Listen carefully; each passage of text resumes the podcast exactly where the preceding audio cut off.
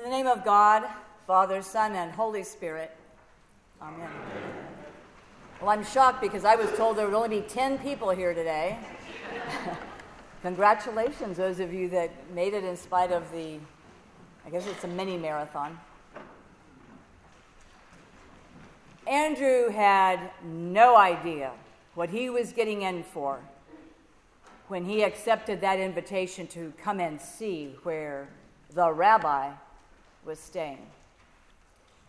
Well, this is a holiday weekend. It's the Martin Luther King Day weekend.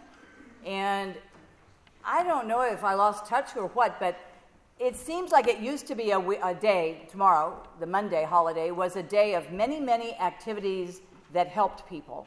There were a lot of little projects going.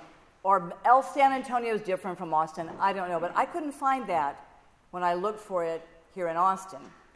But in any case, whether there are projects that you can help with and join in on tomorrow or not, certainly working for justice or working to prevent injustice or ameliorate injustice comes to mind on this weekend of the year. And at the same time, this is the second Sunday of the season of Epiphany, where we focus on God made manifest among us, God revealed in the world through God's Son, Jesus Christ. And when Lane told me or asked me to preach today, he told me we would be using the second Epiphany readings, but if I wanted to go with Martin Luther King, I could, and I saw that as a choice. But thanks to a lot of Richard Rohr blogs that I re- I read, excuse me, uh, where he does not go for, what is he? No choices. He, he preaches against dualistic thinking, uh, which is yes or no, or good or bad, or either or. He, he says unitive. Everything is unitive. I thought I could do both. I could use these lessons and speak about justice. But I want to speak about it in a different way, and I'm not quite sure how that came to me, but I'm going to blame it on the Dr. Steve Tomlinson, professor of, I always get this wrong, professor of leadership and administration at Seminary of the Southwest, because I heard him speak Monday at the Monday Connection. And I think he said that kingdom living is synonymous with justice. But if he didn't, he said something that made me think of that. So if he needs credit, he's got it, and if he doesn't, it's fine. I think of him as the professor of money because he is an advisor to Wall Street executives and he's been an actor and he always talks about money, always. And he did on Monday also. He told us, and I think I've heard this before, he told us that Jesus talks more about money than he talks about anything else except the kingdom of God. And so I thought about those disciples today in the gospel reading, leaving their first leader, who was John the Baptist, to follow Jesus and have their lives changed forever. They didn't have a clue what they were doing. They would learn that obeying the law, the Torah, the way they were accustomed to, would not be good enough for Jesus and then eventually not good enough for them either. And I thought how, even though Andrew told his brother Simon, uh, I have found the Messiah, with all the connotations of a military conqueror who would free them from Rome, Jesus would do all of his work as if Romans didn't even exist.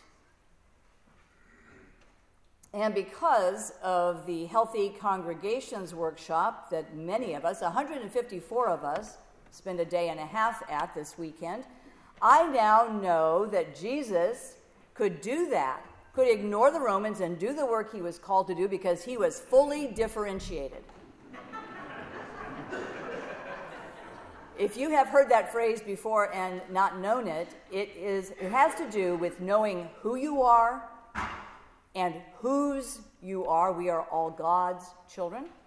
And it has to do with acting out of your fully, deeply held beliefs and convictions and not being influenced by the person who says, What are we going to do? What are we going to do? There are 5,000 people here and we don't have enough to feed them.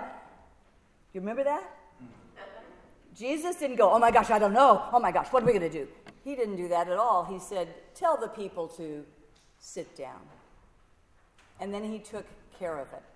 He was fully differentiated and he did not take on the anxiety of the people around him when they were anxious. And so Jesus never gives the Romans a second glance. Even though so many first century Jews were hoping, hoping, hoping to be delivered from the oppression of Rome. And it was bad. It's not like they were just next door neighbors. It was tough. You had to feed all that army. And you were subject to arrest and execution if you even hinted that you might want them gone. But Jesus didn't worry about that. No. Jesus simply did his work of healing all kinds of people of teaching a peaceful, more serene way of living, of encouraging those uh, others, of encouraging those with way more than they needed to share it with others, and forgiving sins. He probably did other things, but those are the ones that I've come up with right now. Jesus showed his followers how to be just, how to do kingdom living without any need for getting rid of the Romans. I think if he had lived a few more years, Roman soldiers would have become followers of Jesus. Rome might have toppled just by that.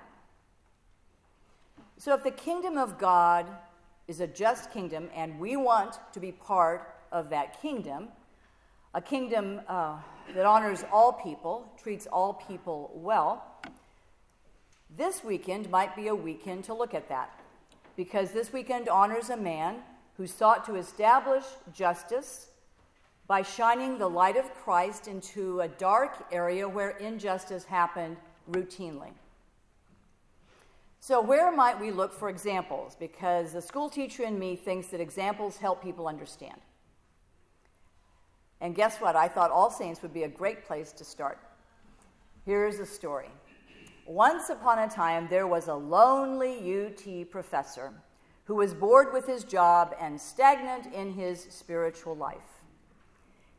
He walked by All Saints, All Saints many times on his way to work, and one day he came to worship. He sat right about where Lila's sitting, in a pew all by himself, alone. Eventually, he attended the lectionary group and at the ministry's fair, he was encouraged to sign up to be a lector or a chalice bearer. But he told me, Oh, I know how that goes. You've got to be a third or fourth generation member here before they'll ever let you be a chalice bearer. He did. That's exactly what he told me. And then, to his great delight, a few weeks later, he was called and asked to be a chalice bearer. If you are thinking, oh, that doesn't sound much like kingdom living, just Keep going with me. One day, another member of All Saints had a dinner at the Baptist Church, University Baptist Church, on a Sunday afternoon for street youth at the Street Youth Drop In Center. And in the blue sheet was an announcement that people were needed to serve. And this lonely UT professor, who was now a chalice bearer, accepted that invitation and showed up. And here is the kingdom living. He didn't show up just once, he was awkward that first time. He didn't know anybody except the woman that invited him to put food on plates. But he went back the following week, and the week after that, and the week after that. And then one Sunday, he knew a few names and could greet the kids by name. And they knew his name, and they greeted him by name. And because he walked from his residence to UT a lot and was on Guadalupe a lot, he began to see kids he knew on Guadalupe. And he could call them by name. He could call them either by their real name or their street name, because a lot of the kids have two names. At first, he would give them money if they asked. But he learned without anybody lecturing him that's not a good idea, that just is not a good idea. He learned all by himself that that interfered with relationships and what he found he wanted was relationships with these kids. And most of you, many of you, know him. He is the Reverend Deacon Jim Inlow, who works now at on Tuesdays at Loaves and Fishes, but is the deacon at St. George. For him, kingdom living began right here at All Saints with an invitation to serve at a Sunday dinner. And the woman who signed up All Saints to serve that dinner once a month at the Street Youth Drop In Center and who snagged Jim into serving and also changed his life forever, that woman, she just likes to feed people. She'll tell you that. I just like to feed people. She feeds her friends, she feeds kids, she feeds neighbors, she feeds homeless kids. And that led her to a desire to teach homeless girls how to cook. And those homeless girls taught her because they said, Why don't we cook something on Fridays? Because there's a meal for homeless people every day of the week except Fridays.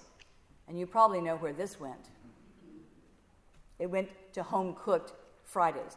And I want to be honest, I don't want you to think this was just, oh, God told me to do it and I did it and everything worked out perfectly. It did not. It was full of ups and downs and twists and stops. The kitchen needed to be remodeled, and that, that didn't make everybody happy. There was a lot of ups and downs. But she persevered, and now we have Home Cooked Fridays, where some of you are involved, and over 100 people are served food in a lovely setting every single week. And that is kingdom living because on Friday, everyone is invited to that meal. Everyone, you too. And then there's an All Saints couple, they're both now dead, who were living in England when they learned about hospice many years ago when hospice was brand new. And when I took them communion early in my ministry here, they talked about their work as hospice volunteers, and their faces, both of their faces, just glowed as they remembered. They couldn't do it anymore, but they remembered the privilege of that. They never got over the sense of being in God's presence as they sat with dying people. They were in the kingdom with the dying when they volunteered at hospice. Another couple played their instruments for a young makes me cry. They played their instruments for a young woman at St. David's Medical Center who had a brain aneurysm and was unconscious and partly paralyzed. I was an on call chaplain then, I was a seminarian. And this young woman was paralyzed, and I don't even remember how they found out about it, but they said, Cynthia, can we come and play for her?